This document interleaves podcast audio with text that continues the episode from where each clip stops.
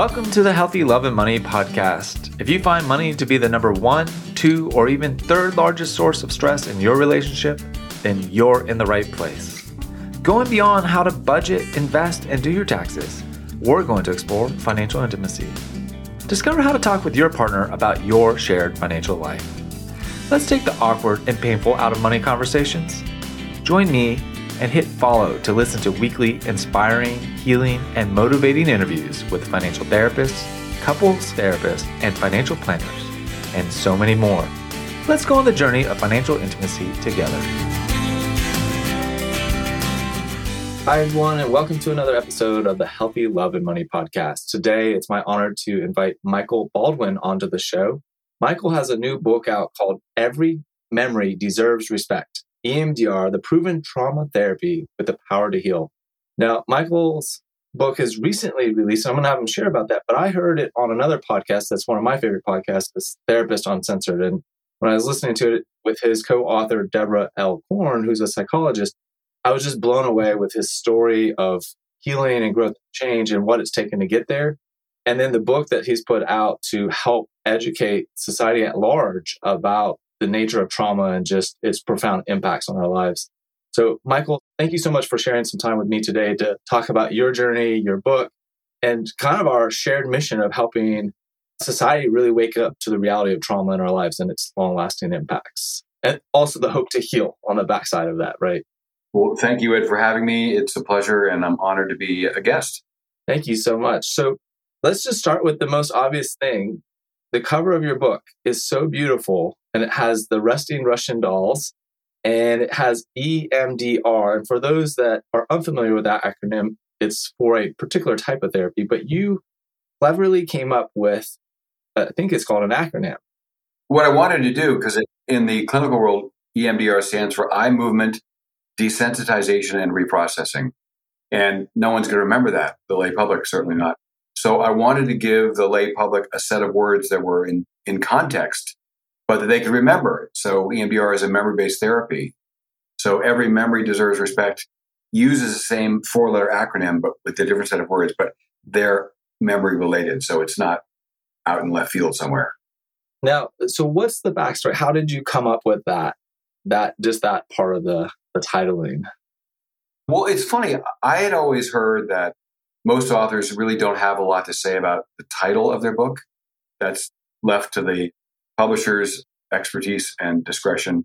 And I know I was just thinking about the fact that even with the acronym, people will say, well, do you, do you know about EDMR? They would even get the acronym wrong. Right. So I thought, well, I've got to come up with some way to make this unforgettable. And it's got to be words that people understand, but I don't want it to be words that have nothing to do with a memory memory based therapy. So it just occurred to me, and I'll never forget when I heard back from our publisher, Workman Publishing, is our publisher. And the very first time they heard it, they said, This is fantastic. And it was never a discussion. And that was the title. I love it. I love it. It's so helpful and so thoughtful. And when I, I heard that, I just thought, yeah, that just makes it so much easier. And shoot, I'm drawing a blank. Speaking of memories, the developer of EMDR, her name is Francine Shapiro. Thank you, Francine Shapiro. I think that she has gone on the record of saying had I known how big of a deal this was going to become, I would have called it something other than this eye movement. Like it would still be this, right? She would have given a title that would have been a little easier to remember for folks. But this is for those that are already on the journey of healing and trauma healing. They've likely run across EMDR, but we know there's a lot of people that aren't even in the mental health system that really are looking through the lens of trauma and memories.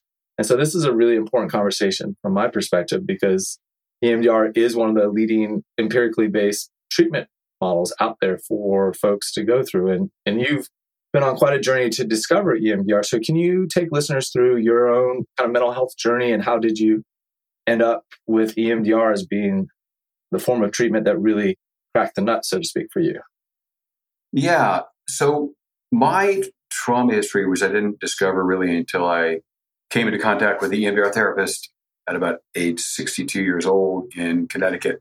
And my history really revolved around or involved two things neglect, childhood neglect, and what my therapist would refer to as willful on the part of both of my parents. So there was no attachment really to any the two caregivers. And abuse. So in my case, there was sexual abuse, physical abuse, and emotional abuse. And I grew up pretty much with this kind of a scattered frame of mind because I didn't know this stuff was going on and I couldn't read and I was accident prone. I would have episodes where I would be left in the backyard in diapers and, and bare feet age two in Denver, Colorado, and, and just be left by myself to wander out down the back alley and out into the intersection on Emerson Street in Denver, and a neighbor would bring me home. Now, today, that's when you call childhood services, you know, and to get someone into the household with that family because this is not responsible parenting. And so mine was a combination of neglect and abuse. And then I also, in the home, my brother was a bully, a formidable bully who I was terrified of 24 7. That pretty much lasted through high school. And then in school, starting in elementary school, I also had was dealing with bullying. And anyone who's listening who knows or has dealt with bullying, particularly in childhood, know that you never feel safe. You never, ever, ever feel safe. And it's a terrible way to live. So I was dealing with, with that. And when I progressed sort of as I got older, I was having two recurring nightmares that were as terrifying the first time I had them as I was as they were the most recent time I had them. I had some serious phobia. So using a stall in the men in, in the boys' room or the men's room was, absolutely uh, impossible. Couldn't do it. A fear of heights. Didn't know why. Any suggestion of intimacy with a woman was absolutely panic-inducing. Didn't know why. So the weird thing about those three things, those phobias, was I just thought that's the way I was, which is sounds crazy to say that, but I just thought, well, this is just the way I am. That's pretty common for a lot of folks, right? That they, they just get this idea that I am. Yeah, exactly, because you don't know. And my state of mind is at starting at really young age was unsupported, unloved, no one really to turn to, feeling basically worthless as a human being. And that's kind of an untenable state of mind. So I developed a survival strategy, which is around grandiosity. I became a status, status and achievement junkie and a workaholic. As an adult, I was in the advertising business on the account management side for about close to 40 years. And my life was all about work and status and achievement. So I had a, at the apex, I was living in a penthouse in Manhattan and I had everything you can imagine that goes with that and belonged to all the right clubs. And, and then I got laid off, which isn't the same as being fired, but it's just as bad. Yeah. And that's when the wheels kind of came off. Now, prior to that, I had gone through about 22 years seeing seven different therapists. The first one I saw, my parents took to me, took me to in third grade without telling me it was a therapist. They told me it was a doctor. I, I think already this dissociation of you know disconnecting from the unbearable life to one that was sort of made up and bearable. Because I remember in third grade, I, I saw this therapist. I, I, think three or four times.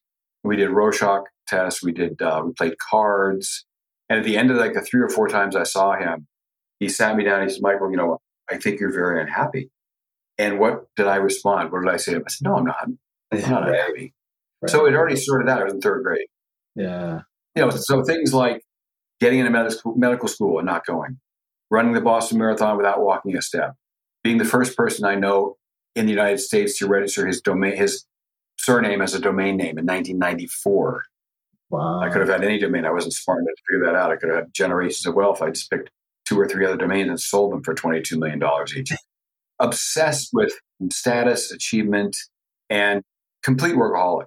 So again, I should add, growing up, my mind was so in sort of internal state of chaos. I couldn't read.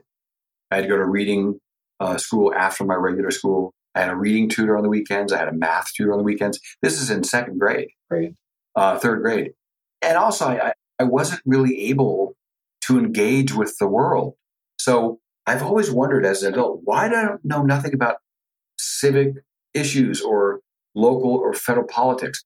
Why do all my friends know everything about music and mm. artists and sports, and I know nothing? I remember going to a Led Zeppelin concert in, in high school with my friends.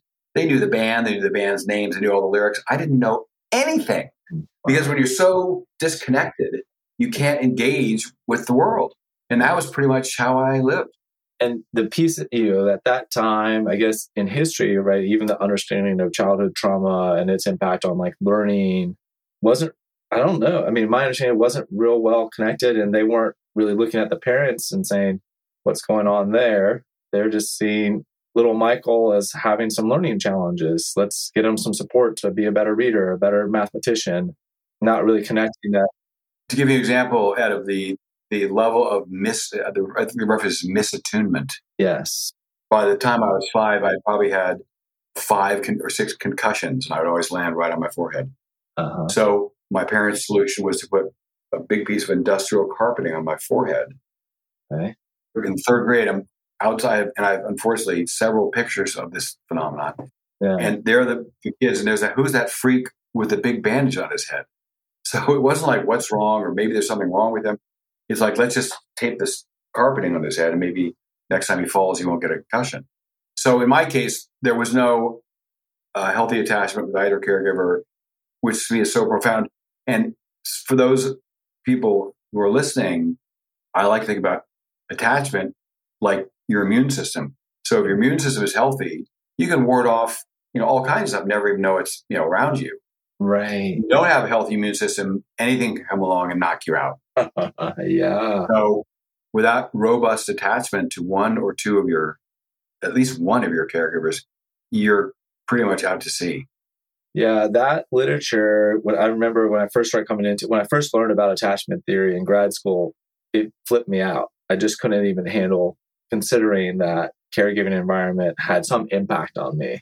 It just was too tremendous of a truth to try to grapple with. And I know there's a lot of people that will say, "Well, but my parents loved me, or they they did the best they could, or whatever." And that that may be true. I'm not here to argue that, but the attachment system that you're referring to is a complex biological, psychological system that's supposed to help us form and maintain relationships and be okay when things are not okay. Exactly. Exactly. To be able to form and maintain. In those first five years, it makes us just so much more contagious to insecurity and relational set down and, and let back and having a hard time recovering. And, and also, also in addition to that, to me, you, you don't learn the relationship language. Right. So you don't quote unquote speak the language that people who grow up with healthy attachments speak and know how to engage with people, how relationships begin, how to have relationships. You don't know any of that language. No, and it's I don't want to say it's there's so much of it that's an unspoken language and it's an internal roadmap that gives part of it is in becomes intuitive, right? To know what to do, the give and take of of that relationship and having a model in your mind that this person's safe and approachable or this person's dangerous and being able to discern that. But even that gets very muddied when we don't have secure attachments through our childhood. It was interesting. I was just traveling in California and on normally you know, I have Netflix, I'm streaming Netflix, so I was never see any commercials, but I was in a hotel room and just had cable TV and the kids were watching something and it went on commercial and it had a whole ad campaign for the first five years of a child's development. And it's all about childhood trauma. And that, you know, this month is a big month around that. And I was just so impressed that mainstream media is now catching on. And I know Nadine Burke Harris wrote The Deepest Well, and she's, I think, the attorney general, medical general in California. So I'm sure there's a lot going on. I, I share that all to say our understanding of child, early childhood trauma is growing, but it still has a long ways to go. And also, one of the reasons why I wanted to create this book was because after 20 years and seven different therapists and had feeling like I was getting no relief. Right. And then finally meeting an EMDR therapist, Dr. Jeffrey Magnavita. By the way, he was my co-author. Debbie Korn is not was not my therapist. Dr. Magnavita was a colleague of hers, was my therapist. Yeah. But I realized that you know none of the seven therapists ever used the word trauma. None of the seven therapists were EMDR therapists, and I don't think they knew anything about EMDR. So I figured if I was ignorant about trauma, thinking, well, it's it's either natural disaster or combat, right. or maybe maybe being held up at gunpoint. That's it. Right. Not realizing that trauma is a part of pretty much everyone's life. You know, getting divorced, getting fired, losing you know losing a loved one, losing a pet, discovering infidelity in a marriage, whatever. Yeah. If I was ignorant about the true nature and pervasive nature of trauma in, in humans' lives, And I knew nothing about EMDR, which my co author always says is the most effective and efficient trauma informed treatment for PST and PTSD and trauma. Then maybe there's a lot of people out there who also don't know about either. So I wanted to create a book that decoded trauma, introduced EMDR, but in a non clinical voice. And that is very much true. So listeners, as as you're thinking about what book should I be reading, this is why I want to have Michael on is I've only started into the book, but I've flipped through it. I've read enough other trauma books to be able to know like this one really speaks, has the scientific understanding behind it, but doesn't read like a scientific book on trauma. It reads very smoothly and comfortably. It has mm-hmm. beautiful images. It's funny, just before Michael and I started the conversation, he was, you know, we are looking at pictures and let's see, what page is that? It's, I guess it would be technically page 35. 35. It says traumatic experiences remain preserved in the brain and body, often unaltered from the moment they occurred. And then there's this beautiful cube with a frozen, I don't know, with mosquito or something. Uh, what? It's a flower. Oh, a fla- flower. It's a flower trapped. 35 million year old flower trapped in amber. Okay. And that's a big part of what EMDR is doing is trying to unfreeze these memories that have been compartmentalized or dissociated. Is that that's my understanding. Yes. Right? I've gone through level one training for EMDR. I've practiced it with clients. I've been on the receiving side of EMDR as well. So, for people that are unfamiliar with this particular style of therapy, can you describe what happens in a typical type of EMDR session? Hey everyone, thank you so much for listening to the Healthy Love and Money podcast. I'm honored that you spend time with me listening to these incredible interviews. I love working with individuals and couples around their financial life, integrating mental health and relational well being. I'd love to personally invite you into my financial planning practice where I do therapy informed financial planning, bringing together mental health, relationship health, and financial well being. If you're thinking that's the type of help you'd like, please see the show notes below to schedule your free 30 minute discovery call. And I'll look forward to seeing you and hearing more about your unique story and how I can best support you. Now, back to the show. Yeah, and I, this is one of those times where I wish my co-author was with us. But I could tell you, EMDR is a evidence-based, trauma-informed therapy, memory-based, that was discovered in 1987 by Francine Shapiro. And 30 years since, there's been just an incredible amount of research that validates the efficacy of the therapy. There are eight phases in EMDR therapy. The first one starts with taking history of a patient. The phase that gets the most notoriety, I think, is called the desensitization phase. Again, there's EMDR, eye movement desensitization and reprocessing, EMDR. And that's the part of the process where, with your EMDR therapist's guidance and assurance that you are safe in the presence of your EMDR therapist, and you have one foot firmly planted in, in present day where you're safe and these traumatic memories can't harm you. And then one foot reaching back into what we call it, a, a, a target memory, back into a traumatic memory. And there's what they call bilateral stimulation.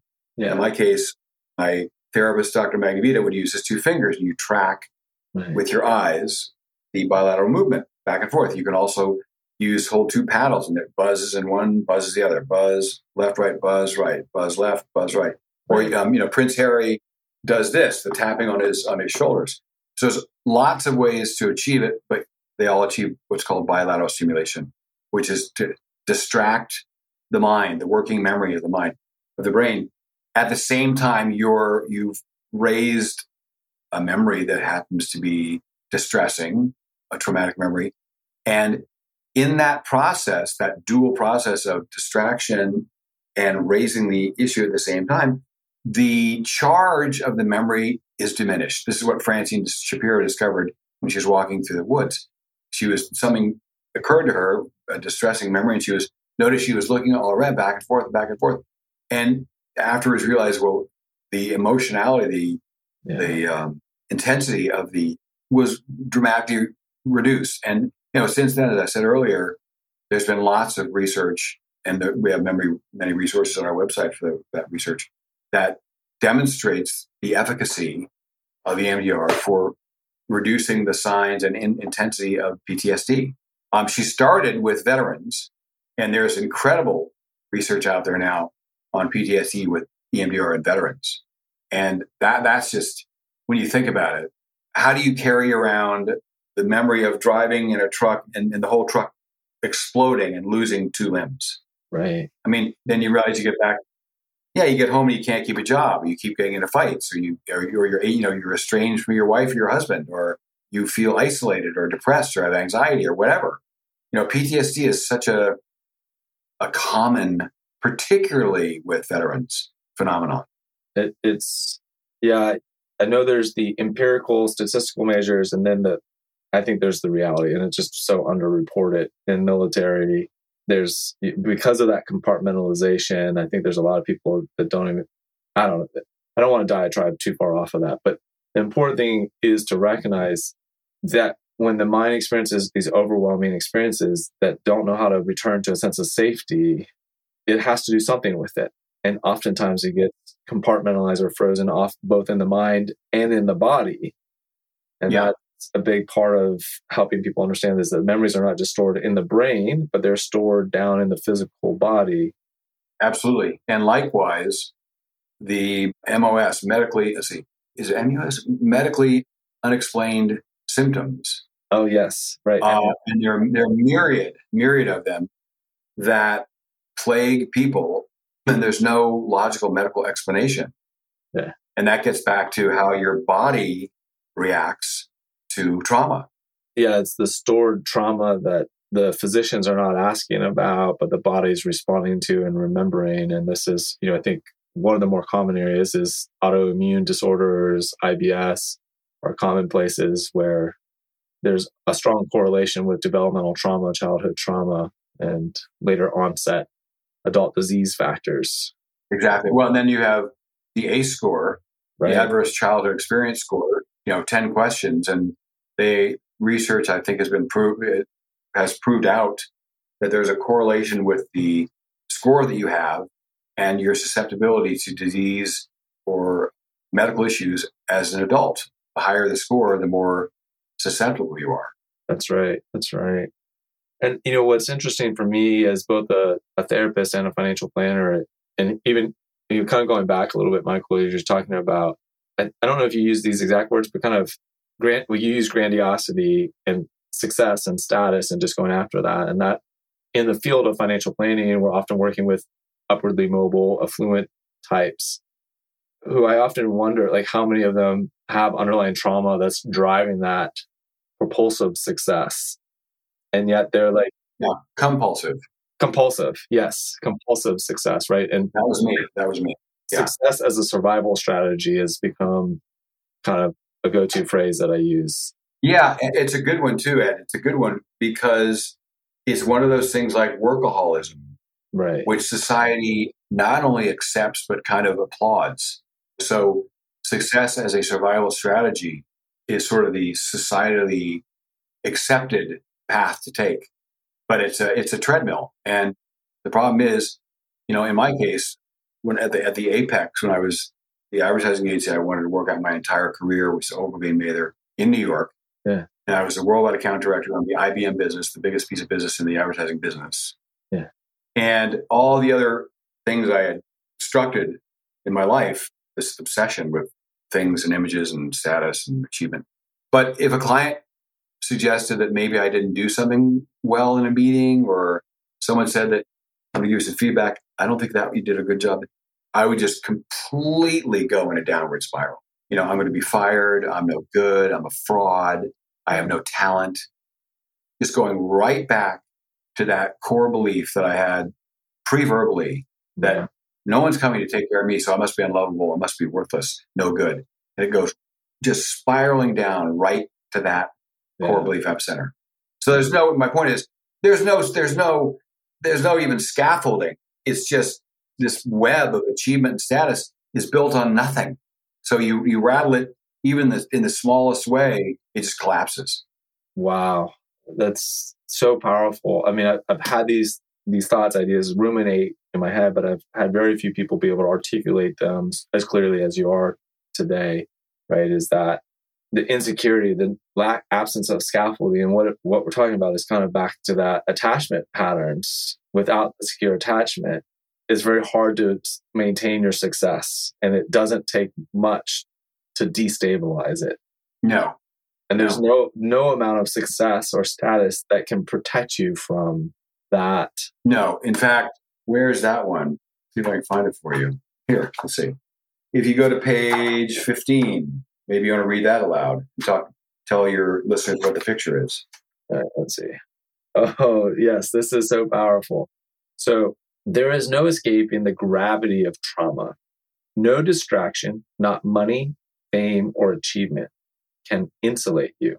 And the image is a kind of a foggy two lane road, and it's a younger man, and it, he's kind of mid-air falling onto his back, hands and feet up in the air. And it's that free fall sensation that. And, you know, it's funny. We have so many cases that illustrate this particular point. So all these billboards, each one was designed to take what otherwise might be a complex concept and communicate it immediately, no matter what your language is and what your culture is. Because our book has now been published in Italy, in let's see, Korea, and next uh, we're hoping will be the Netherlands and maybe Greece after that. So it doesn't matter if that text opposite that picture is Spanish, Greek, Italian, or French. The any human's going to get the point.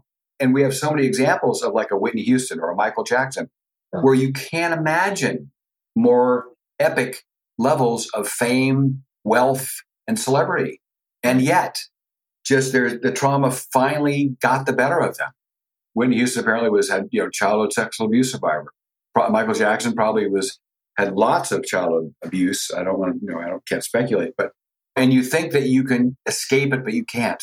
You can't outrun it. You can't escape it. No. And that's that's a no full painful reality to come to terms with because there's many on the early stages that are are still actively trying to run from it and deny and hide from the impact of their past.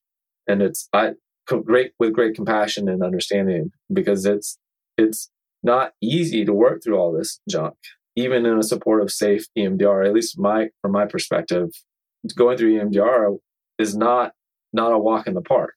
No, it's not. And as I said earlier, were it not for the safety and the constant assurances from your EMDR, from I guess my EMDR therapist, you're with me now, you're safe, no one can hurt you. You know, one foot, as I say, firmly planted in his office in the in present day, right. and the other one is firmly in the time and age of the traumatic memory. But they are there with you, so that you have the courage and feeling that it's safe with their assistance to face these things. You know, what strikes me as I'm listening to you talk about it today is just that you know, using the lens of attachment is they become a, an attachment figure where it's safe to go through and, and reprocess these memories and to help your brain and mind recognize it's it truly is over right and we can't this is that kind of i think culturally we hear a lot of people say well just get over it. It's in the past. Why can't you let go of it? And if it were that easy for our brains to be like oh yeah uh-huh. Yeah my dad is dead. He can't hurt me anymore. My mom my grandfather my uncle whoever it is. Is but it's not logical and it's not resolved by just hearing a declarative statement from someone. No no because if, if you had been terrorized by your father at age three traumatized so that traumatized be extreme feeling of helplessness or lack of safety that's intolerable. So it gets buried and locked in your central nervous system. It stays there. So that terror that was felt not by you, the adult, but you, the three year old, is sitting in there. And, you know, I always used to refer to accumulated trauma that's locked in your nervous system as kind of a landfill that is sort of radioactive because it warps the way you see yourself, it warps the way you see, you see the world, and it affects the choices that you make. So we say, well, why is Julie on her sixth boyfriend who's abusive? Well, maybe there's some abuse in her past because we're unconsciously attracted to the familiar. Yeah. So right. it's I think what's starting starting to happen in the world. I'll give you an example. You know, there's a show on HBO called Succession, very popular show. Fourth season just started, and the New York Times did a pretty large op-ed piece about how Succession is about intergenerational family trauma. Yeah. So trauma is making its way into the mainstream, and people trying to, are starting to realize that trauma is a part of life. And trauma is like a stone in your shoe or a thorn in your side. unless and until you remove it with, in my case, EMDR therapy as the most efficient right. and effective trauma informed therapy out there, it's going to continue to have that radioactive effect in your life. You know, you're not seeing clearly, you're not thinking clearly, you're not making choices with a clear mind.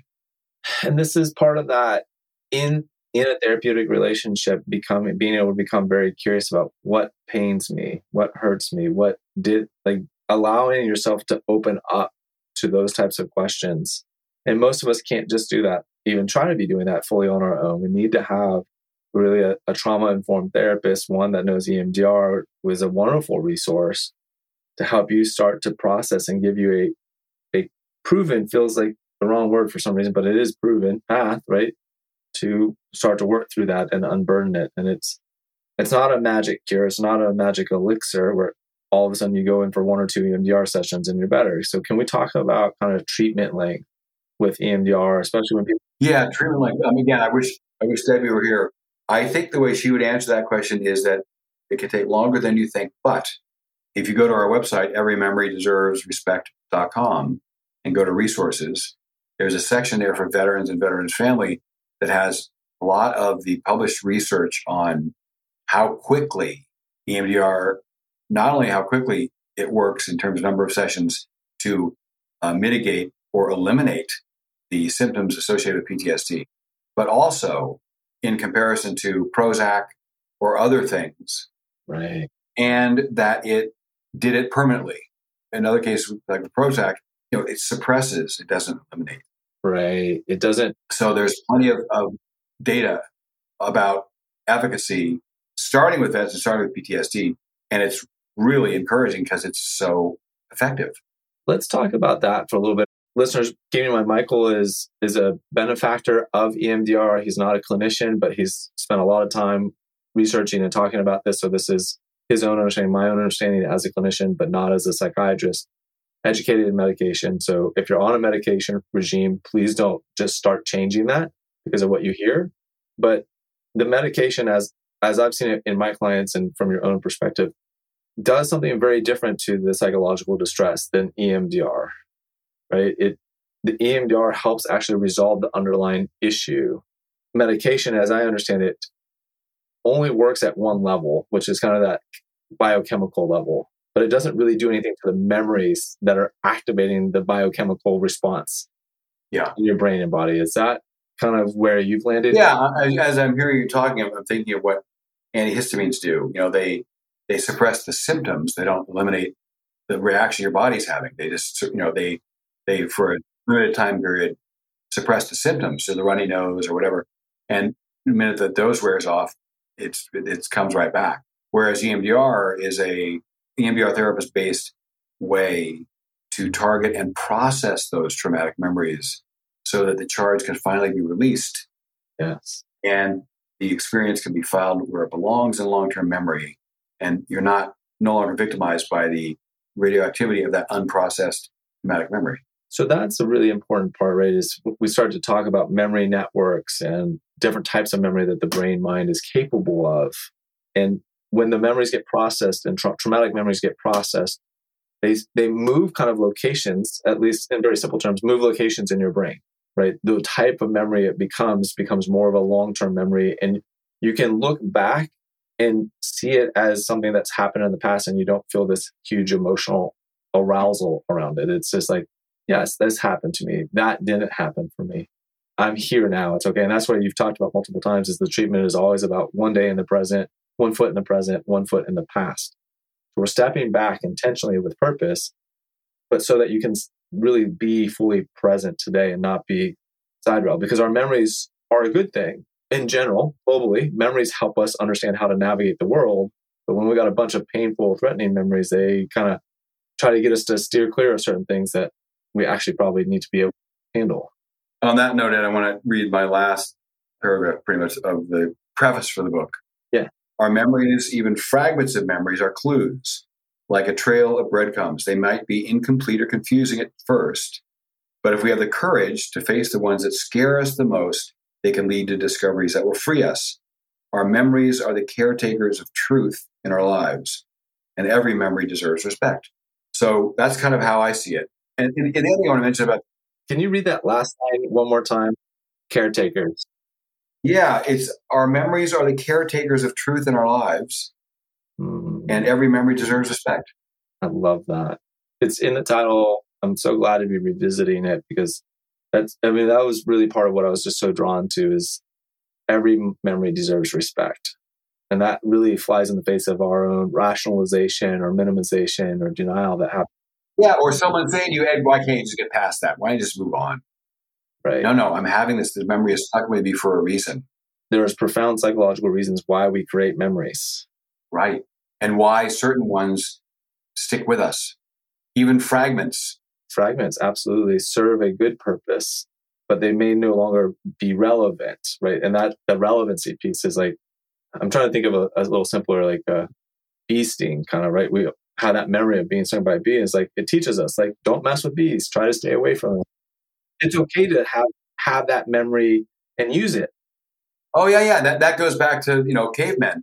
The problem is with the brain, you have to help it understand that that was two thousand years ago, and and now this isn't going to hurt you because what happens is you have the traumatic experience in an elevator.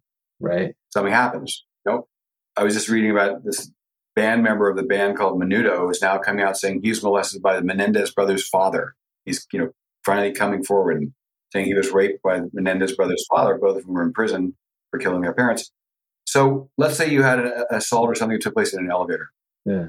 Your brain is going to go on DEFCON 5 anywhere time you get near an elevator. Oh, yeah. What your brain doesn't know is that that was associated with something when I was five.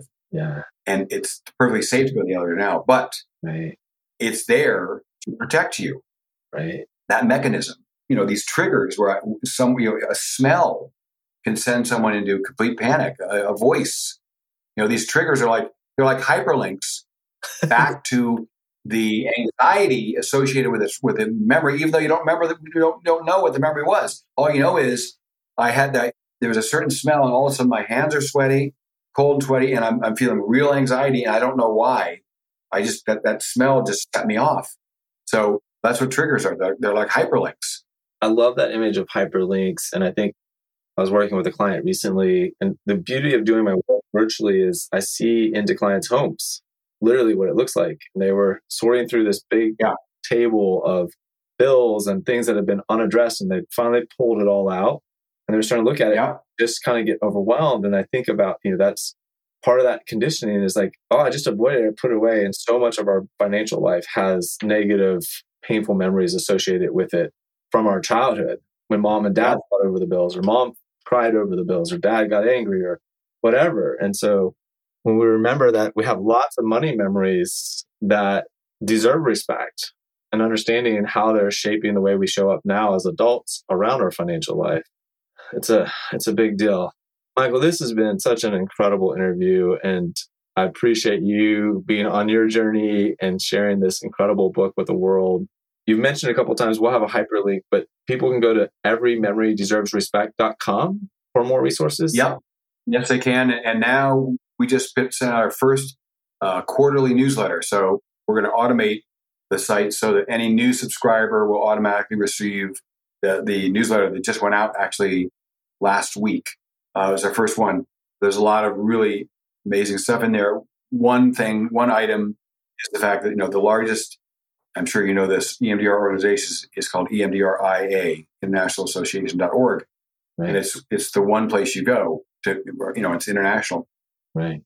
And they have a Francine Shapiro Award that they uh, bestow once a year. And mm-hmm. Debbie just found out that she's the Francine Shapiro Award winner for 2022. So it'll be a, a big ceremony in the fall in, in DC. And you know, it's just it's the highest honor they bestow. And it's so items like that are the newsletter. So if you subscribe, you'll automatically receive it, um, and you'll be guaranteed to receive every one every quarter.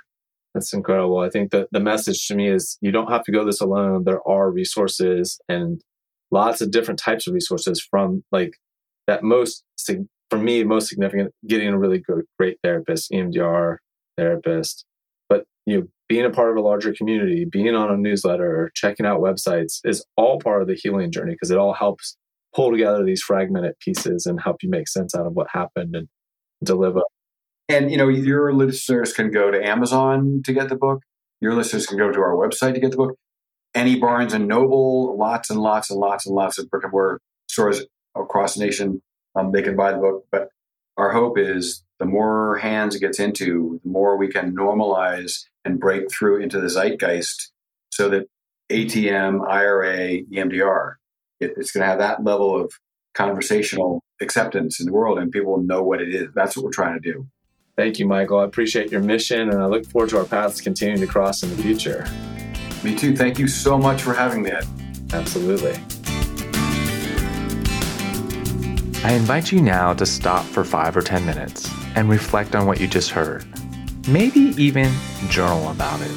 Give yourself the time to consider what you just heard and what it means to you. By giving yourself the time to reflect and integrate what you just heard, it will help you along your journey of learning, healing, and growing towards financial intimacy in your life. Please like and follow this podcast and share with someone that would benefit from being on the journey of financial intimacy. Wishing you healthy love and money, Ed.